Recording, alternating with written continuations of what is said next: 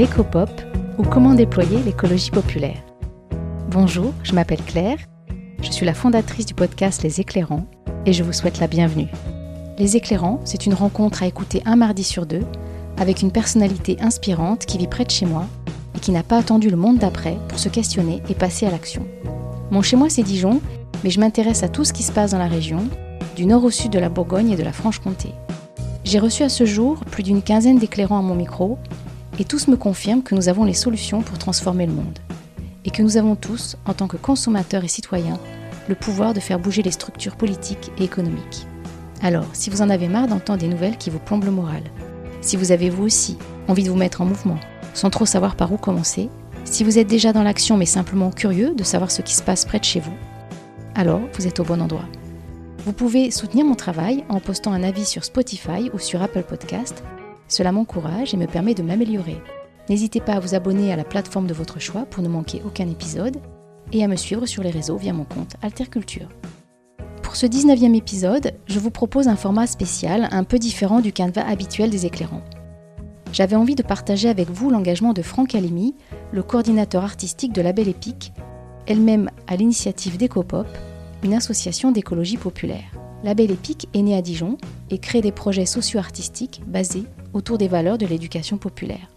L'éducation populaire n'est pas l'éducation du peuple, mais c'est une démarche qui favorise la capacité collective à analyser nos situations pour lutter contre les dominations et transformer les rapports sociaux. C'est donner des moyens d'agir et de créer, sans déléguer ses responsabilités à un petit cercle d'initiés. Et la question qui me taraude depuis longtemps, c'est comment faire de l'enjeu écologique un combat collectif? Comment permettre à toutes et tous de reprendre la main sur la transformation de la société? Cette problématique, Franck et la Belle Épique se la posent et agissent à l'échelle du territoire du Grand Avignon et de la région PACA. Pourquoi là-bas? Parce que Franck milite depuis plus de 25 ans pour un festival d'Avignon plus éthique et plus écologique. Et au cours des dernières années, en collaboration avec le Grand Avignon et la région, il fabrique des outils vidéo de vulgarisation et des œuvres éphémères qui viennent interroger les habitants sur ces enjeux. L'idée est d'embarquer tout le monde sans culpabiliser et en favorisant une appropriation ludique des questions écologiques. Les actions de la Belle Épique et d'EcoPop ont trouvé un écho en moi et j'avais envie de vous faire entendre ce témoignage. Voilà pourquoi les éclairants font un pas de côté dans cet épisode en observant comment se déploie l'éco-pop à travers des projets de territoires éloignés du mien. Je glisserai l'ensemble des ressources citées dans cet épisode et d'autres encore dans la barre de description. Mais il est temps maintenant de passer le micro à Franck. Je vous souhaite une belle écoute. Je m'appelle Franck Alimi. Je suis coordinateur artistique de l'association socioculturelle Label Épique, basée sur les valeurs de l'éducation populaire. Cette association a été créée à Dijon en 2009 et depuis, elle cherche à mettre et à poser des passerelles entre des gens et des genres qui habituellement ne se rencontrent pas forcément. On a donc beaucoup travaillé dans la mise en relation d'artistes avec des gens éloignés euh, des arts et cultures en minuscule et au pluriel, c'est-à-dire euh, dans les prisons, en milieu rural, dans les écoles, euh, en hôpital psychiatrique, euh, en EHPAD, parce qu'on s'est rendu compte en fait que les artistes avaient une telle vision singulière sur le monde qu'ils pouvaient, par l'émotion qu'ils font passer par leur talent si singulier, ils pouvaient faire passer des messages qui habituellement ne passent pas forcément le plus simplement du monde. Et donc cet investissement social qu'on a eu, ça vient aussi du fait que euh, j'ai moi-même grandi euh, dans des quartiers, à Chenauve, euh, dans la banlieue sud de Dijon, et que je sais de quoi m'ont sauvé les arts et cultures.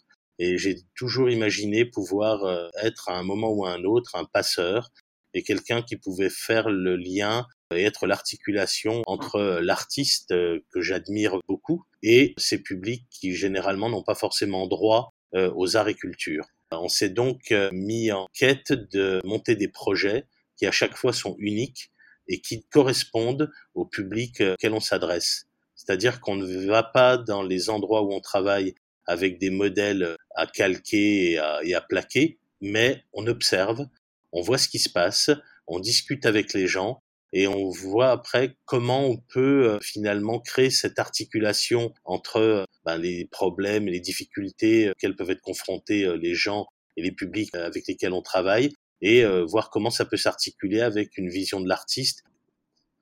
Sur le site d'Ecopop, consacré au projet de Label Épique, Franck y est présenté comme un metteur en zen.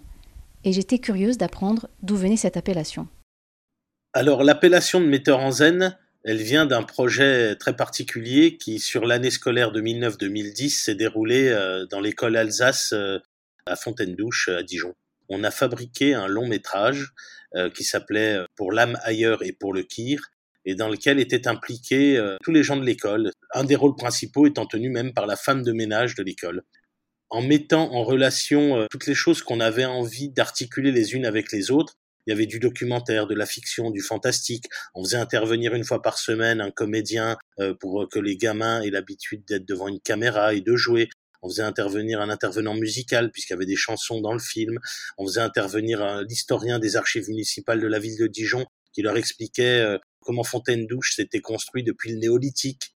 On s'est rendu compte que ça participait du projet scolaire, qu'on faisait faire à ces enfants euh, euh, aussi bien euh, de la sensibilisation euh, aux arts, mais pas que, qu'ils étaient eux-mêmes dans l'écriture, ils écrivaient eux-mêmes leurs dialogues. il y avait comme ça quelque chose qui était très impliquant qui a permis à ce projet d'école de devenir hyper original et à l'arrivée on a quand même un long métrage. Le jour où on a diffusé, on a fait la première à la maison phare de Fontaine-Douche de ce film, les enfants avaient évidemment préparé voilà des, dessins, des choses. Et il y en a un qui, me, qui a dit merci au metteur en zen.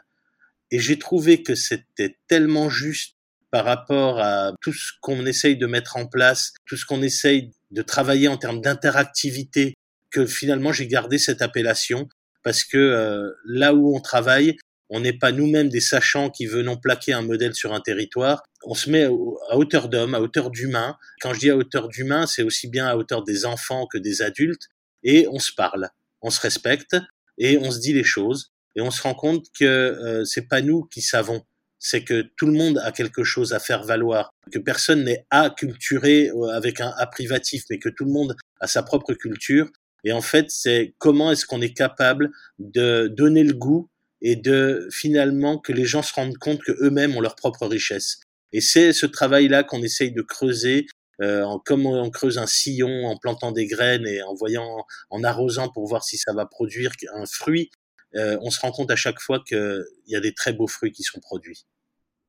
J'ai ensuite cherché à comprendre comment la problématique environnementale avait émergé dans le travail artistique de la Belle Épique. Comment l'artiste peut jouer un rôle dans la sensibilisation et l'appropriation des enjeux écologiques étant euh, observateur de, des problématiques environnementales depuis très longtemps, alors pas forcément militant du tout au départ, au fil du temps, on s'est rendu compte euh, ben, de l'impact euh, qu'allaient avoir ces problématiques écologiques sur le monde, mais aussi sur nos microcosmes. En m'intéressant à la chose environnementale, j'ai observé les associations qui travaillaient sur le terrain, qui faisaient pour certaines d'entre elles un boulot phénoménal depuis des années, et je me suis rendu compte euh, à quel point la façon dont elles communiquaient n'était peut-être pas à la hauteur des actions qu'elles euh, qu'elles avaient. Et elles avaient donc le faire, le savoir, le savoir-faire, mais pas toujours le faire savoir. En nous basant sur euh, ben, notre savoir-faire à nous, où on avait mis les problématiques sociales en lien avec des pratiques artistiques, on s'est dit que peut-être on pouvait faire la même chose avec l'écologie.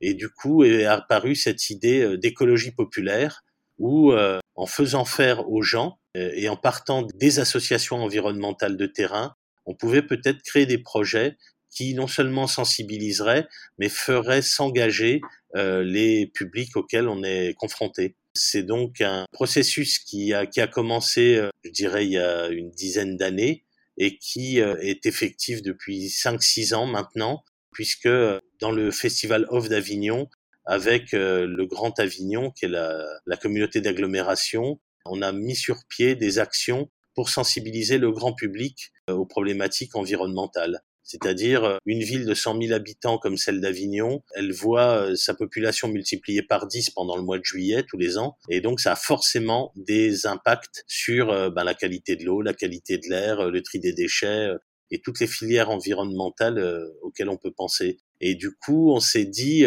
comment faire passer ces messages et on s'est rendu compte que là encore, euh, des modes d'expression artistique pouvaient nous aider à euh, faire passer un certain nombre de messages et d'informations. Et maintenant, on travaille régulièrement dans les quartiers d'Avignon euh, pour faire passer ces messages environnementaux.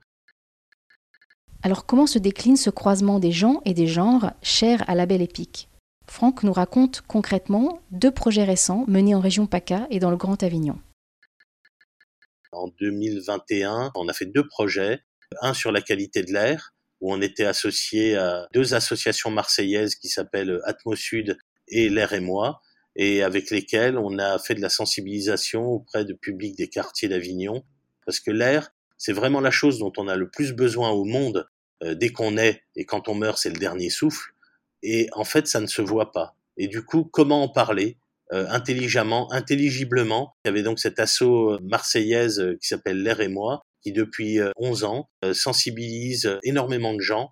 Ils sont plus de, à plus de 1 500 000 personnes sensibilisées aujourd'hui par le biais de quiz et de modes d'expression qui sensibilisent les gens de façon simple et directe. Et on s'est dit que peut-être on pourrait articuler notre idée d'écologie populaire avec leur action. Et donc c'est ce qu'on a fait et il en existe un film qui s'appelle Air, Art et Action et où vous pouvez voir effectivement la résultante de ces actions que j'appelle fer rouge, c'est-à-dire que sur une demi-journée, on peut sensibiliser des gens à cette question si complexe de la qualité de l'air.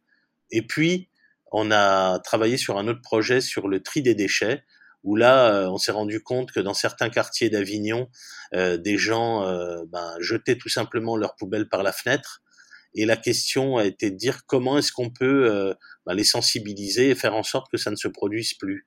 Du coup, on a travaillé là pour le coup avec une psychologue, avec des gens du nouveau plan national de rénovation urbaine, puisqu'il y a une grosse rénovation urbaine sur les quartiers d'Avignon sur les dix prochaines années.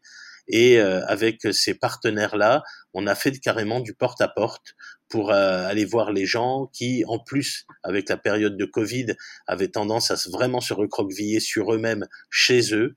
Et euh, on a réussi, en leur faisant ouvrir leurs portes et en parlant tout simplement avec eux, à leur faire dire des choses auxquelles on ne s'attendait absolument pas. Et ça a créé du lien. Et de ce lien sont nées des actions en pied d'immeuble qui nous ont permis, avec des associations environnementales, scientifiques de terrain, comme les Petits Débrouillards, et des compagnies de théâtre comme euh, Dance, qui est une compagnie de théâtre et de marionnettes avignonnaise, à dire aux gens, bah, venez en bas, en bas de chez vous, et euh, apportez vos déchets. On verra bien ce qu'on va pouvoir en faire. Pendant plusieurs week-ends entre euh, mars et mai 2021, on a pu monter des actions pour fabriquer une marionnette géante avec pour base les déchets de ces gens-là. On a fabriqué donc une marionnette géante qui a pu déambuler le 13 juin 2021 dans le quartier accompagné par une batucada mécanique, avec toute une joyeuse fête, on va dire, qui a attiré euh, vraiment le public et euh, où à l'arrivée euh, de cette déambulation, on était avec des containers pour montrer la façon de trier et on s'est rendu compte que c'était hyper efficace. Ecopop est le nom de l'association créée pour valoriser le type de projet que Franck vient de décrire. Mais j'ai souhaité savoir d'où venait cette notion. L'écologie populaire, le terme en lui-même, euh, est le fruit d'une longue réflexion.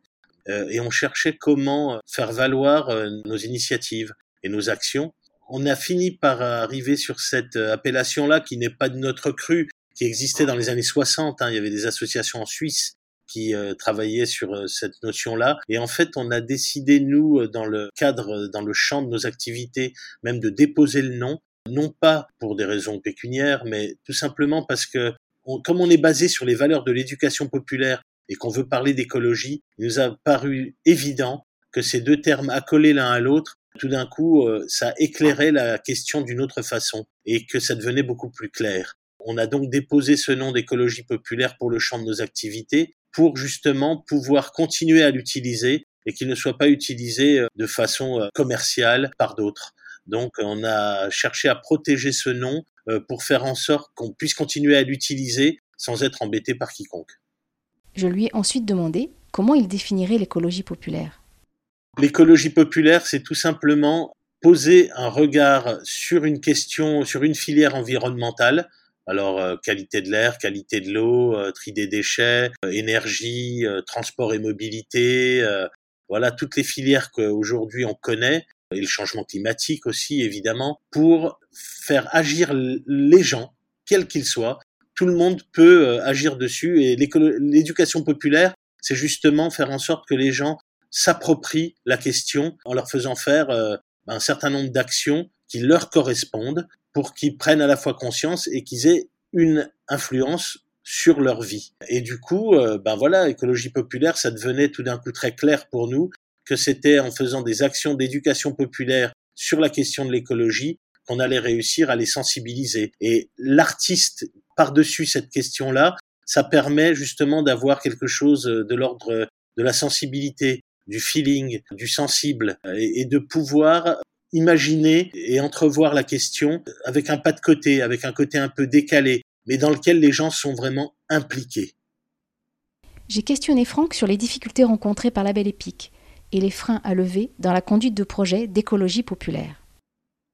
En fait, on est encore confronté aujourd'hui à un gros problème qui est le fossé qu'il y a entre euh, les déclarations d'intention euh, des politiques et la réalité des aides apportées. C'est-à-dire qu'il y a vraiment un grand delta entre euh, ce qu'ils disent et ce qu'ils font.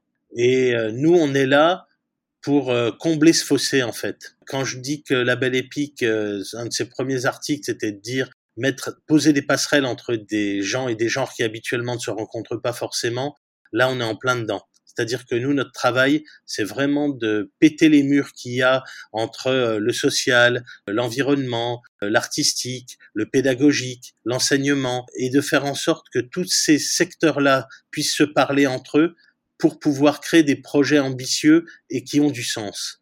C'est-à-dire que le jour où on arrivera à faire se parler dans les collectivités, euh, les services éducation, environnement, culture, on sera proche de, de début de solution parce que tout ça c'est vraiment lié dans la vie et que vouloir le sectoriser à tout prix et faire des petits projets qui n'ont que l'ambition de leur secteur d'activité, c'est finalement euh, s'empêcher de faire des grandes choses, d'embrasser l'horizon pour pouvoir y tendre. On est vraiment dans aujourd'hui dans un fonctionnement qui nous empêche, euh, qui nous entrave pour pouvoir avancer plus vite et mieux.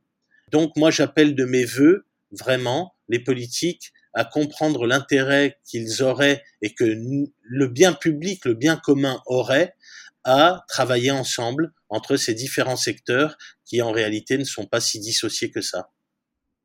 Franck évoque ensuite les projets en cours de réalisation dans le Grand Avignon et rappelle la nécessité du temps long pour garantir des initiatives d'intérêt général.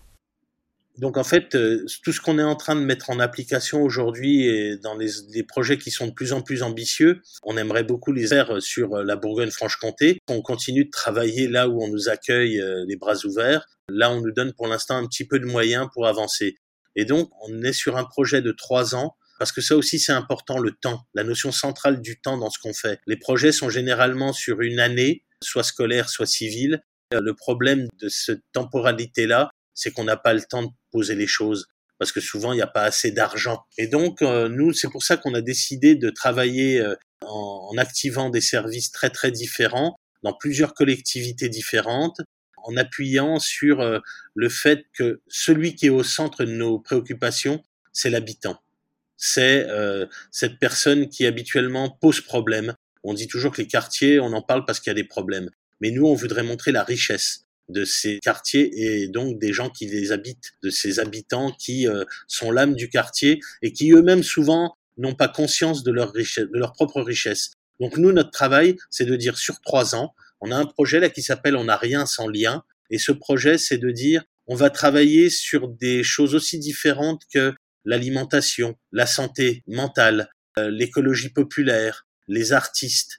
Et en travaillant sur ces pôles très différents, euh, on va les relier, et ceux qui vont les relier, ce sont ces habitants. Donc on va travailler sur quatre familles, et ces quatre familles, euh, par cercles concentriques qui vont euh, s'éloigner de, de, leur appartement et de leur intimité, on va de plus en plus toucher de plus en plus de monde. Et l'idée, c'est donc de partir de ces quatre familles auxquelles on va s'intéresser intimement pendant quatre ans, travailler avec une psychologue, travailler sur, de, sur leur alimentation, donc forcément sur leur origine, leurs origines, et donc les richesses que peuvent apporter euh, des gens euh, qui viennent d'ailleurs, confrontés à leur quartier. Et en créant comme ça des petites cellules très intimes et très proches des gens, on va pouvoir de plus en plus s'en écarter, ensuite en descendant au bas de l'immeuble, en sortant de l'appartement, ensuite en allant dans le quartier beaucoup plus largement, puis dans la ville, puis dans le département, puis dans la région.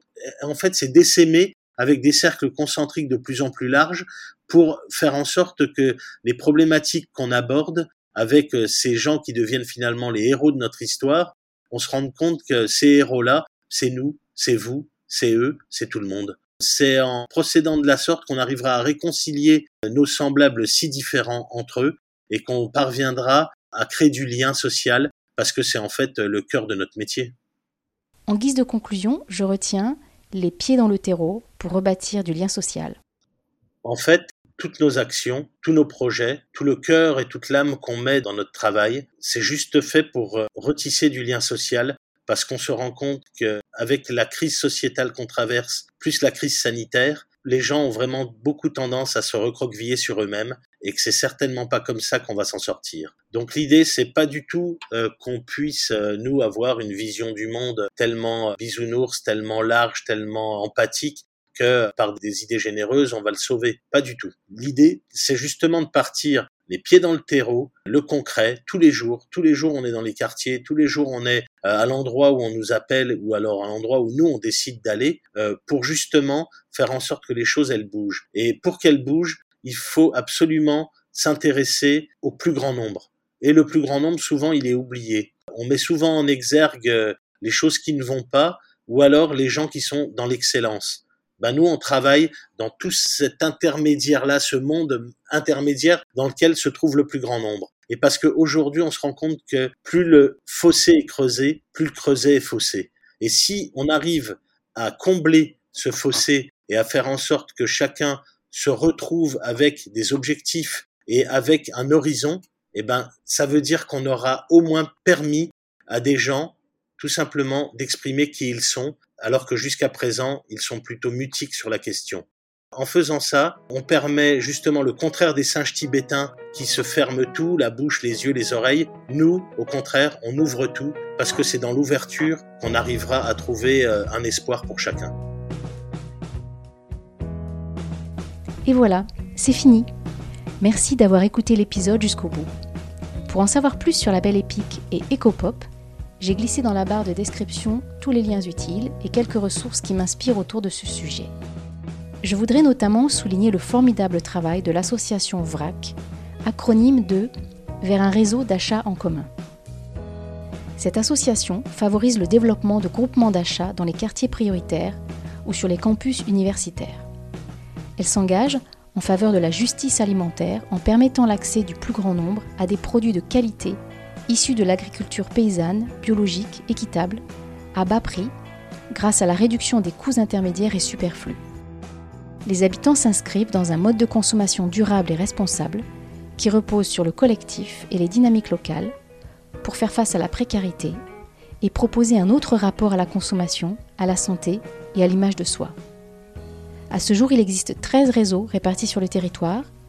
Il n'y en a pas encore en région Bourgogne-Franche-Comté, alors à bon entendeur.